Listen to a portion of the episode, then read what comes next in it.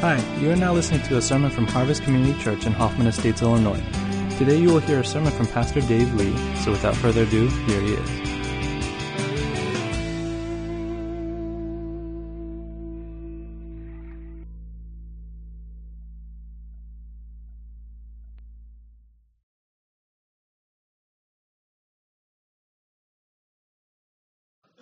If you are newer to our church, my name is Dave. I am one of the other three pastors, and uh, it's my privilege to serve here as lead pastor. I've been here since 95, and uh, it's been an interesting experience to stay in one place that long and see how the world around you changes and then comes back to being the same. And um, I, I think there's something powerful about staying put it gives you a view of life you don't get in other ways. And I don't know why I feel led to say that, but I feel like someone needed to hear that this morning. We've been working our way through the Gospel of John, and this morning we've come to a pretty um, familiar passage for a lot of people. It's a story that many people outside the church have heard, an analogy that often gets thrown about.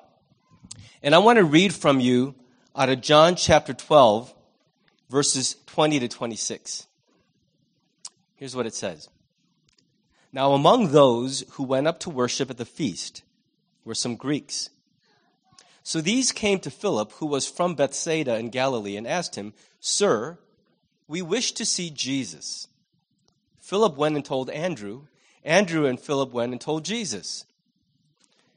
And Jesus answered them, The hour has come for the Son of Man to be glorified. Truly, truly, I say to you, unless a grain of wheat falls into the earth and dies, it remains alone. But if it dies, it bears much fruit. Whoever loves his life loses it. And whoever hates his life in this world will keep it for eternal life. If anyone serves me, he must follow me and where I am, there will my servant be also. If anyone serves me, the Father will honor him. That's the word of God. now realize we have to be careful anytime we talk from Scripture in the language of death. Because death is not some faraway concept. It's a concept, it's a truth that has touched so many lives. And with that touch has come great loss, great pain. In many cases, it's defined our lives. So when we hear Jesus speak in the language of death, we need to be very careful how we understand what exactly it is he is saying. I want to unpack this familiar story for you, and I hope that out of it you'll realize that the message Jesus is bringing is one of the most life giving messages that we can imagine. This past Christmas, it came to our attention, and every year, I don't know if you know this, but my whole extended family gathers at my mom's place, my mom and dad's house in Libertyville. I don't know why around Christmas it stops being my dad's house and it becomes my mom's house. I think it's because my mom's Christmas spirit, she's like Santa Claus's Asian wife. And something happens in that house around Christmas time. She just casts her touch over everything. And then the whole extended family across lines of marriage and everything, we all gather like 50 people in one house. And it came to our attention that one of our relatives had never seen It's a Wonderful Life. You know how it is when you're supposed to do something and then you find out someone you care about has never done it all of a sudden it became absolutely necessary for all of us to watch It's a Wonderful Life just so we could make him watch it with us. And what's funny is everyone who's so outraged realized it had been a really long time since we'd watched it. And as we watched it, the story became clear again for us. It is, of course, the story. by the way, as I'm watching the movie, the whole time I'm going, when does this dude's life start getting wonderful? Cause it's like a really sad, sad story. It's a frustrating story. It's a story, of course, of a man named George Bailey. And he's not some spineless schlep who just, he's like, I don't care about my life. I have no dreams. He had dreams. He had visions and ambitions for his future. He couldn't wait to get started, and he was at the very beginning of his life. But the story of George Bailey is that every time he was just about to launch into his dreams and his ambitions, the needs of others encroached. And because of the kind of person he was, he couldn't ignore the needs of others and be selfish and still be true to himself. And so as a result, George Bailey, time after time, had to put his own dreams on the back seat in order to be there for the people that he cared about. Eventually, because he did that so often and for so long, and because it didn't look like anyone was grateful or anything was changing, he reached a breaking point. You know the story. And finally, he says to his guardian angel Clarence, I wish I'd never been born. I wish I'd never been born. And Clarence, of course, grants him a picture of what that might look like. Have you ever wondered in a moment of self-pity, if I was never born, would it even make a difference? Would anyone even miss me? So Clarence, he, or George Bailey asked a question which most of us at some low point in our lives have asked. Do I matter? If I disappear tomorrow, would anyone miss me after a week? I think about that. You know, I had in my, in my home office, I have Johnny Cho's duffel bag still hanging from a hook. I see it every day. And I realize how quickly we do pass from one another's memory when we're not around. And yet the mark that people have left and that we leave on each other, it really is important and significant. So George gets to go back to his life, but it's a life where he was never born and no one recognizes him, and he begins to see how different everything is simply because he was missing from the picture. And by the end of the movie, of course, it's a very happy movie at the very end. It's a terrible life until like the last 10 minutes. And then it's a wonderful life. Isn't that kind of the story for all of us? You wonder what all of this is about. It's so frustrating. My life feels so insignificant. It seems like everything I dreamed of never really comes true. And does it matter? Do I matter? And he discovers, like we will all discover at the end, that if we live a certain way, it does matter. We do matter. We do make a difference. We do touch people's lives. Now, George Bailey didn't do any of this for a love of God. We don't know that much about his faith, but we do know this. He was driven to this kind of life simply by a love for his family and his town. And even then, it made a huge difference in the lives of others. But this dovetails so well with the story of Jesus, our Savior. What he was like, how he lived and died, and how he then taught us to live. I don't think it's in any coincidence that this is a movie most people watch at Christmas time. Not just because there's Christmas that appears in the movie, but because I think that George Bailey's story so beautifully captures the heart of something important about the gospel of Jesus. And that is that the greatest impact we make, the greatest fruit that our lives bear, are not born by grasping at life, the best life we could live now, but it's, it's grasped by way of death. That it is not the people who tried so hard to live to the full that leave a mark, but it's the people who are willing to die to themselves that leave the most lasting impression. Everybody knows who Mother Teresa is, but no one knows who the luckiest man on earth is. Who the happiest woman on the planet is. No one knows that because no one cares. The person who has had an awesome experience and sacrificed nothing is so unmemorable. But the people who lay down their lives willingly for others, that is hard to forget. I'm not saying we should pursue a life of dreariness and suffering just for its own sake. But I think what Jesus teaches us is that the willingness to die to yourself for the God and the people you love is absolutely central to what it means to follow him as a Christian. I want to set the table for the context of this passage because we dove right in in a place that needs some context set. So when you look at a little bit earlier in this chapter, in verses 9 to 11, what we find is that Jesus has just raised Lazarus from death. We remember that, right? Last week. Where he, just by speaking the command, his friend Lazarus comes out of a grave, and the, the story of this miracle had spread like fire. They were in a village called Bethany, just outside on the outskirts. you could call it a suburb of Jerusalem, and word had quickly spread to Jerusalem that here was a man who calls dead people out of graves and they come out. Now, I don't know about you, but if I heard that some guy claiming to be the son of God was bringing dead people to life in Milwaukee, I guarantee you that I would be in my car that moment going to check this out. I think Harvest is full of people like that. We wouldn't just be like, well, check the internet. We'd be there. Like, I gotta see this.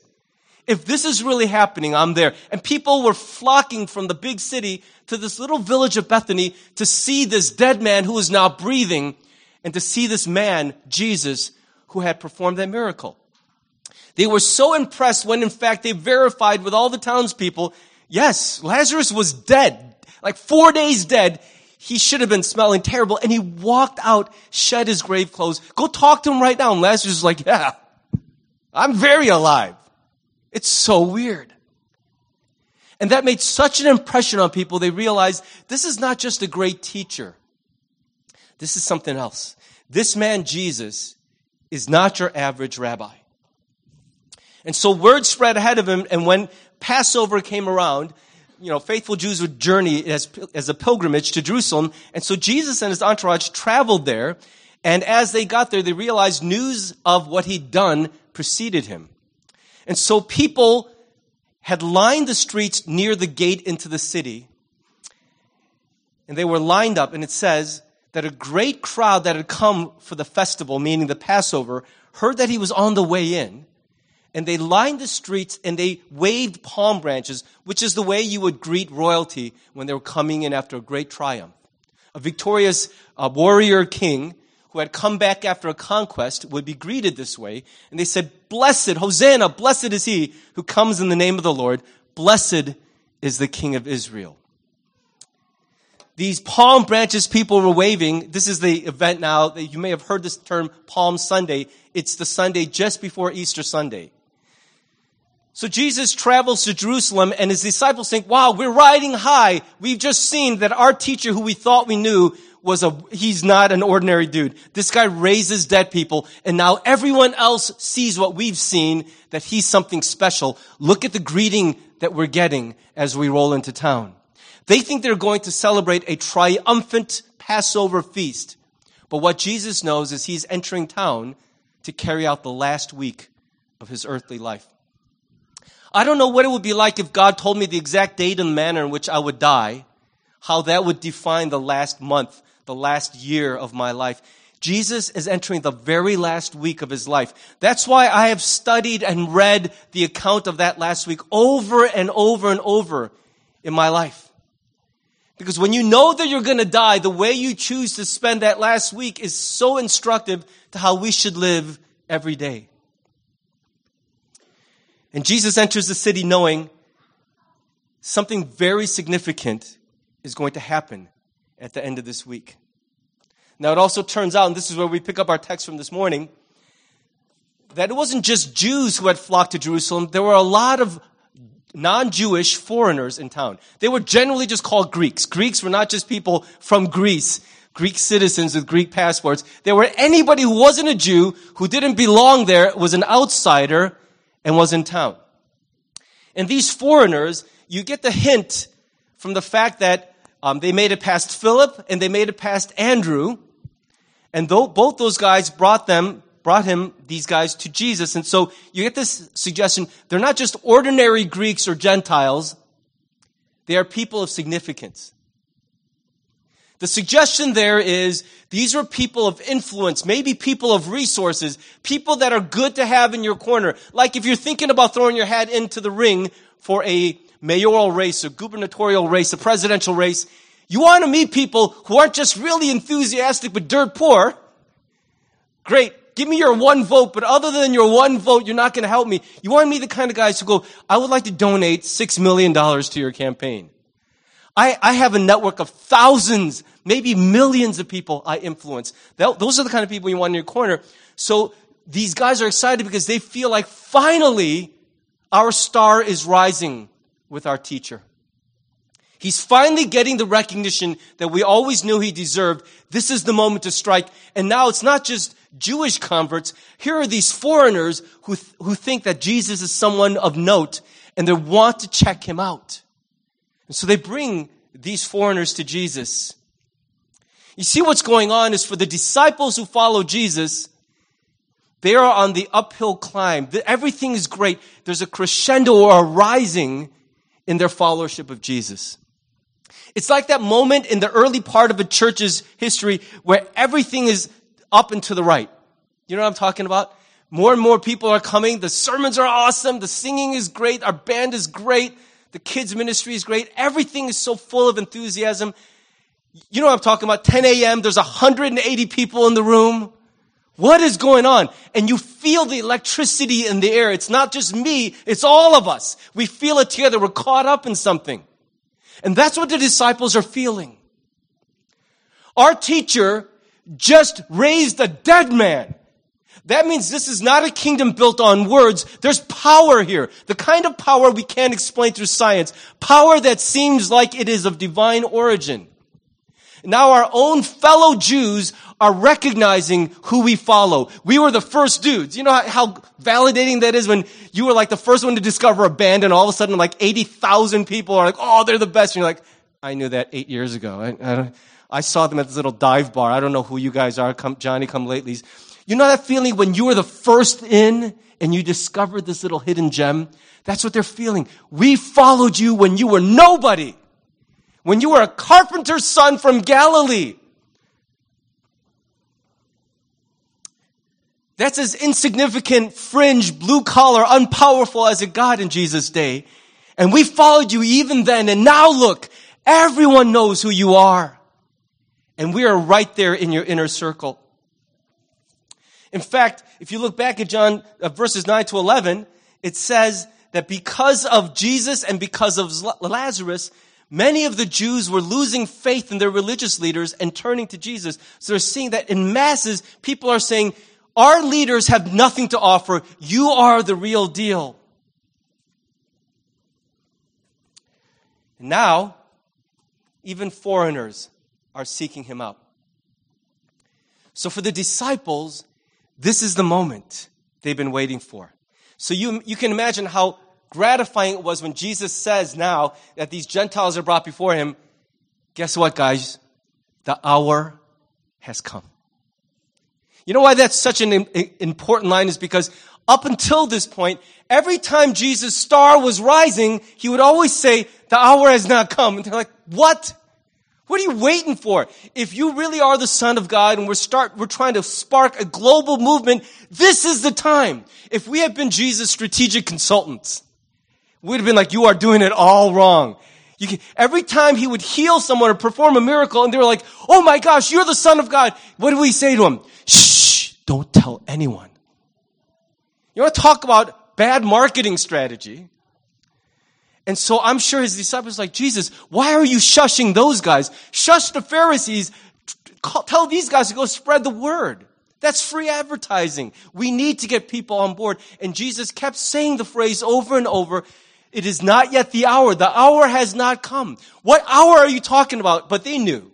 They knew that the hour he was referring to was the moment when it was time to go. It's go time. This is the moment we've been waiting for. And that moment had never come, no matter how obvious to them it was that this was the moment to strike. I, I see so much of the world's wisdom creeping into the kingdom of God these days. You know, the way we build Christian organizations is the way everyone builds every organization. Look at the curves, study the numbers, check the metrics. Go for full engagement marketing. It's hard these days to tell the difference between a Christian leadership podcast and a, a secular business leadership podcast. The same principles are at play. And I just think if Jesus had come today, all his advisors would have been confounded by the way he built his kingdom. But finally, he says to them, guys, the hour has come. Just imagine what they're, they're like, Ugh. can you feel that? You've all felt that, right? When you're just about to go to Disney World and you're a little kid. It's, uh, it's, it's happening. And we are on the inside track. We're right there with him. What kind of speech would you expect Jesus to give right then if you were one of his inner circle? Here's what I'd be expecting to hear. Hey guys, you saw me tell Lazarus to come out of a grave, and he did, right? Yeah. You saw the hero's welcome I got at the gates coming into town. And now Philip and Andrew are telling me prominent Gentiles want to get to know us too. So I'm going to do it. I'm going to raise an army. I'm going to build the greatest kingdom Israel has ever seen, and you will be my princes. Are you with me? Ready yourselves. They'll be like, yeah. That's what I'm picturing. I'm like, come on, Lord, say it. We're ready. What does he say next though? The hour has come. Truly, truly, I say to you. Unless a grain of wheat falls into the earth and dies, it remains alone. But if it dies, it bears much fruit. I don't know about you, but if I were Philip and Andrew, I'd like, what is with this guy? Every time we're winning. You know, I, I picture DJ Khaled would have been really drawn to Jesus. You know, all we do is win. Every time they're about to win, he's like, no, let's just die. Let's lose. Let's be quiet. Why at this triumphant moment when it's best positioned for him to make his move are his next words about dying? Well, here's what he's saying. Because it's so important we understand this correctly. Think about what a seed is. Because what he's saying is the seed is my story. It represents me and it represents you. A seed by itself is a capsule of potential. What a seed is, is a compressed version of something greater that could be. That's what a seed is. If you ever started a business and you got seed money, you know you're not hoping that that seed money is all the money your business is ever going to see. It's the starting money. It's what catalyzes you. It's the thing you jump off of to launch something. Seeds are nothing more than compressed forms of something else, something greater, something more or future. But if you take that seed and leave it just as it is by itself, a seed alone is one of the most insignificant things you can imagine. How many of you like sunflower seeds? Yeah, I, I Jeannie knows I like because I, I buy them at Costco by the giant bucketful. How many of you, when you're eating sunflower seeds, you drop one and you, you pause everything and you go searching for that seed you dropped on the ground? James Akasaka would go looking for that lost seed. The rest of us are just reaching the bag and find another one because a seed by itself is a meal for an insect. That's about as valuable as a seed left as a seed is going to be. A seed is nothing more than potential until something else happens. A seed becomes not a seed when it's planted in the ground, water comes in, and a biological process begins where the, the shell of that seed cracks open and it bursts in half, like in the movie Aliens. And this shoot comes out and the seed dies and becomes what? A sprout. A seed that wants to stay a seed is already everything it's ever going to be. A seed that never wants to crack open. It goes, Mama, I don't want to be buried in the ground. I don't want my shell to crack open and something blast. Okay, sweetie, you can stay a seed, but a seed is all you will ever be. You already are the totality of your story without this. And Jesus says, look, I know what you guys are all thinking. I could preserve my life. I have power and authority. No one can come here and jack me up. No one can come and, and murder me. That is not a power anyone in the universe has. If I wanted to keep living, I'm going to keep living well into the next week. But if I do that, then all I am is another man in the panoply of great men who have lived in history. And the world does not need just another great man, another great example, another great leader. What the world desperately needed was a savior, not just another leader. History is full of great men and women. I love reading biographies. There are so many worth reading. So many human stories worth telling. But Jesus understood that if he did what they wanted, that's all he would ever be and humanity wouldn't have a Savior. The greatest work that Jesus ever did in his life, he would do through dying for the sake of others. And just in case they miss this point, he goes on to say further, that's how it is in my whole kingdom. That whoever so loves his life, he can't bear to give up anything. He clings to it. She holds on to it. Like the little seed who says, Mama, I don't want to be planted in the ground and crack open. I want to stay just as I am, safe, prosperous, whole. I don't want to change. I don't want to give up anything. This is what I like. This is where I'm happy. This is where I'm comfortable. I want to stay right here. And he says, if that's what you want, then the fullness of life which my kingdom offers can't be yours.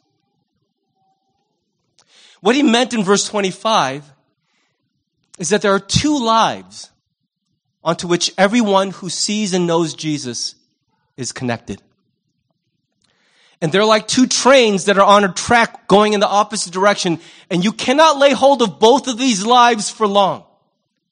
There's a transitional stage where I used to be attached to this old life, and now I've laid hold of this new life, and there's tension growing. Do you remember that time? If you're a new Christian, I remember that time. I was in college and there was so, high school, there were so many things that I loved about this old life. Chief among them was speeding. I loved so much driving fast. There were many other things I won't talk about that I also really loved about this old life. And though I loved this new life, I was like, how do you choose? How do you choose? And what Jesus is saying is you cannot hang on forever to both lives. They are what a good teacher would say are mutually exclusive. Do you know that term? It took me until after college to finally understand what that term meant. Like, people would always say, like, it's mutually exclusive. I'm go, mm, yes, of course. I had no idea what it meant. It meant you can't have both. One excludes the possibility of the other. This life, the full life which Jesus promises, that which he calls eternal life, is not just about where you'll be when you wake up after dying. It's not just about heaven and hell. It's a quality of life, a nature of life, a center of life that's radically different than the life everyone starts out with. It says if you want to lay hold of that life, it is mutually exclusive with the life you once lived. You can try desperately to hang on to both, but it will rip you apart. Maybe a, an illustration, a, and the more I thought about this illustration, I thought, it's a stupid illustration. But in a very simple way, it might help you emotionally to connect to what I'm talking about. I have this really weird relationship with airline miles or travel reward points. I think Jeannie's frustrated because she understands. I have this weird psychology about it. I love having miles. I feel like a millionaire. I, you know, I, that's a word I'm making up. Like I feel like, cause I've managed to gather around 350,000 Chase travel reward points.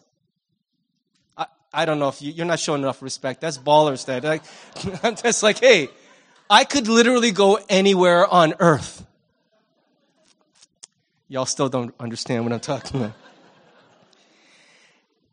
I've never had a ton of money in my life, but having those miles and seeing it every time I log in, It just makes me feel good. You know why? Because I love travel. I love potential. I love daydreaming about all the things those miles could be. I turned 50 recently and I told my wife, I'm, I'm we're going to go on a trip, a trip of a lifetime. Never pulled the trigger because I can't bear the thought of making a choice, using those miles and go, that was the trip. It's over. So I'm now 51, still no trip. Still all those miles. It's weird. They have no value in and of themselves. They're just bits and bytes in the computer. But I can't bear to lose them. What kind of fool loves having miles? and dreads using them. And I realized that I love the idea of it so much. I was living in a really weird psychological limbo. And then something pulled me back into reality.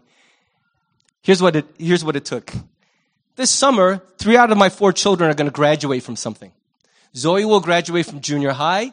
Elijah will graduate from high school. Noah will graduate from university. And Jordan just is awesome. So we thought, wow, with three of our four children about to have this major milestone, and with Noah leaving university soon, and soon probably leaving our home, leaving our lives, living in another continent, you know, I remember what it was like my nuclear family of origin began to dissipate. When I realized that is no longer the center of my life anymore. How weird that felt to say my family is not the center of everything anymore. I was moving on. I had my own place, my own car, my own money. And that's going to happen to our family very soon. So Jeannie and I were lamenting this and we thought, why not use those? So, we should do one last big hurrah, a family vacation for the history books. Because this might be the last time we get all six of us together in one place. So of course we immediately said, what's our happiest place on earth that we've been to? It was Maui. So we checked out Maui and said, it can't be because I could use all my points and we could fly two of us or something over there. It's ridiculous. So then we set our eyes on Cancun. Cancun, this place. And I kept looking at the pictures, thinking about my whole family together, one last big thing, and, and I realized I actually care about time with my family more than I care about being a millionaire. And so, and I couldn't do it, so Jeannie had to do it. She booked the flights. And I came home and saw like three quarters of our points just decimated. She had the strength to do it, I didn't. But I just realized that's how it works. You treasure something so much that in and of itself has no real inherent value except what it could be. And until it's converted to what it's meant to be, it by itself is nothing. Miles are nothing until those miles are converted to a trip. Then those miles find value. Such a stupid illustration, right? But if you really think about it, that's the way so many of us live. I'm going to guard this life because it's everything. It's not everything. It's so stinking short. It's so fragile. It's so full of this. If you're guarding this with all your might, this life on earth with everything you've got, you are fighting a battle you're sure to lose. Yes, this world is full of beauty and wonder, but there is a world and a kingdom far greater which you have come to know through Jesus Christ. And he says, yes, you could guard this short-lived, temporary thing with all your might. And if you hang on to it, it is all you will have at the end. But what if you realized that by dying to this, you could lay hold of a life that is truly life? Life that is eternal. Life that is more deeply satisfying than anything else you can imagine. Jesus says, if you want to follow me or serve me, you must go where I am. A lot of people, instead of saying Christian these days, they use the term Christ follower. Are you a Christ follower? I think that's a great shift in language, but it's very indicting because you can't be a Christ follower unless you are following Christ. Amen? Just because you admire him doesn't make you a Christ follower. That just makes you a Christ admirer. To follow Christ means to follow Christ. Just think about that for a second. Because if you want to be numbered among those who belong to Jesus of Nazareth, you have to be someone whose life is described as a following of this man who is God. That where I am, I ended up here because he walked ahead of me and I followed him here. And Jesus seems to suggest that this is the true mark of being born again and belonging to Him. It's not just longing for Him, fondly remembering Him, wishing you had Him, loving Him, admiring Him. It is also following Him, going to the places He goes, living the way He lived, and dying the way He died. The greatest impact Jesus made in his life was through dying and then taking up his life again. And he invites us to do the same thing. Do you find that today you are desperately clinging to your best version of life now? I think that is such a natural instinct. I find myself doing that on a regular basis. I'm not going to Cancun because I want to suffer, am I? I mean, I just got done telling you I'm bringing my family to Cancun. What we're picturing, what we're painting is not a picture of doom and gloom and chosen despair.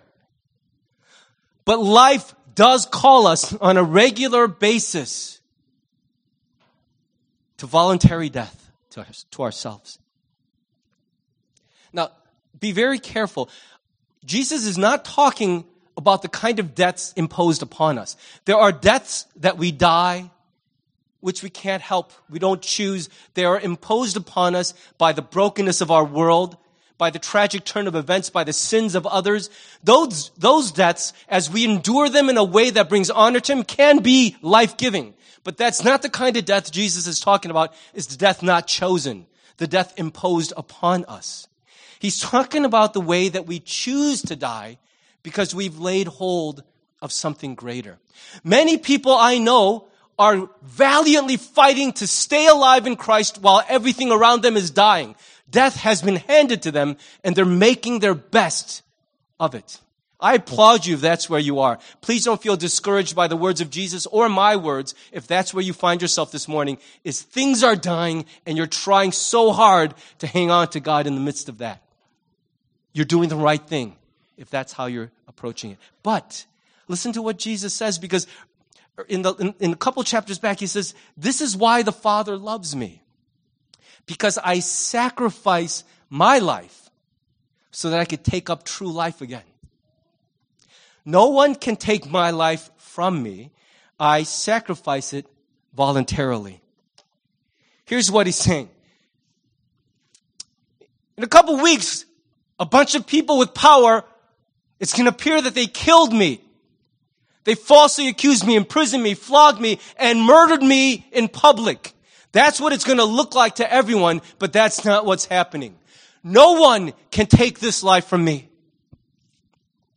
They even mocked him, and they didn't realize what fire they were playing with when the soldiers mocked him. Why don't you call down a bunch of angels to save you? He's like, oh, if you only knew.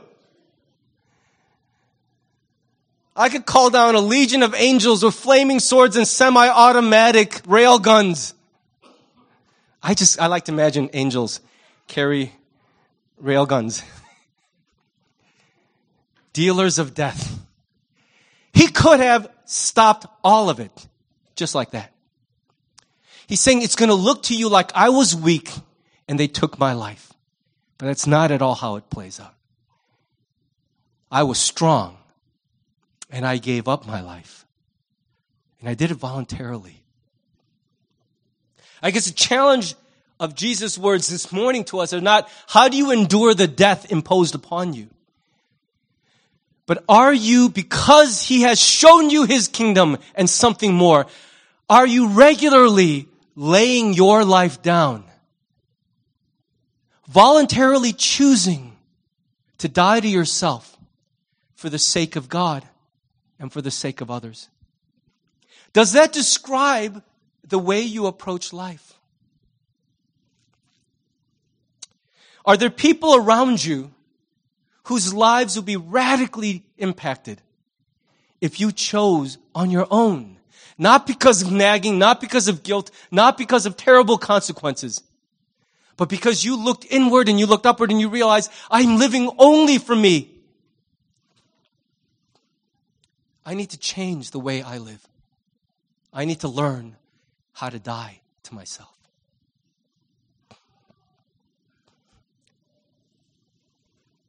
The foundation of Jesus' kingdom is life that emerges out of dying. And if that's the way he laid the foundation for his kingdom, there isn't really a way for us to participate in that kingdom without some element of learning how also to die to ourselves the way he died. So the question I'll leave you with is what in your life do you need to die to in order to be fully alive in Christ? Fully alive to God and to the people you care about. As I say that, please don't feel beat up by God or by me. We're all so complicated. Many of us are dying to ourselves in some very important ways. And this challenge doesn't negate that at all. But is there more dying which we need to learn? So that out of our death to self, this fullness of life can begin to sprout out of the ground. I love the illustration that Jesus gives that a seed that stays a seed is only a seed. But a seed that lays down its life becomes a plant from which much fruit emerges. And out of that fruit, many seeds emerge. And out of those many seeds, a field is sown. Every one of us wants to leave a mark in the world, to be fruitful, to make a difference. We speak in that language of significance and impact every day. And Jesus says, I feel what you feel. But if you want to make a kingdom impact in my kingdom, you'll make that impact through learning to die. And out of that death, He will produce much fruit.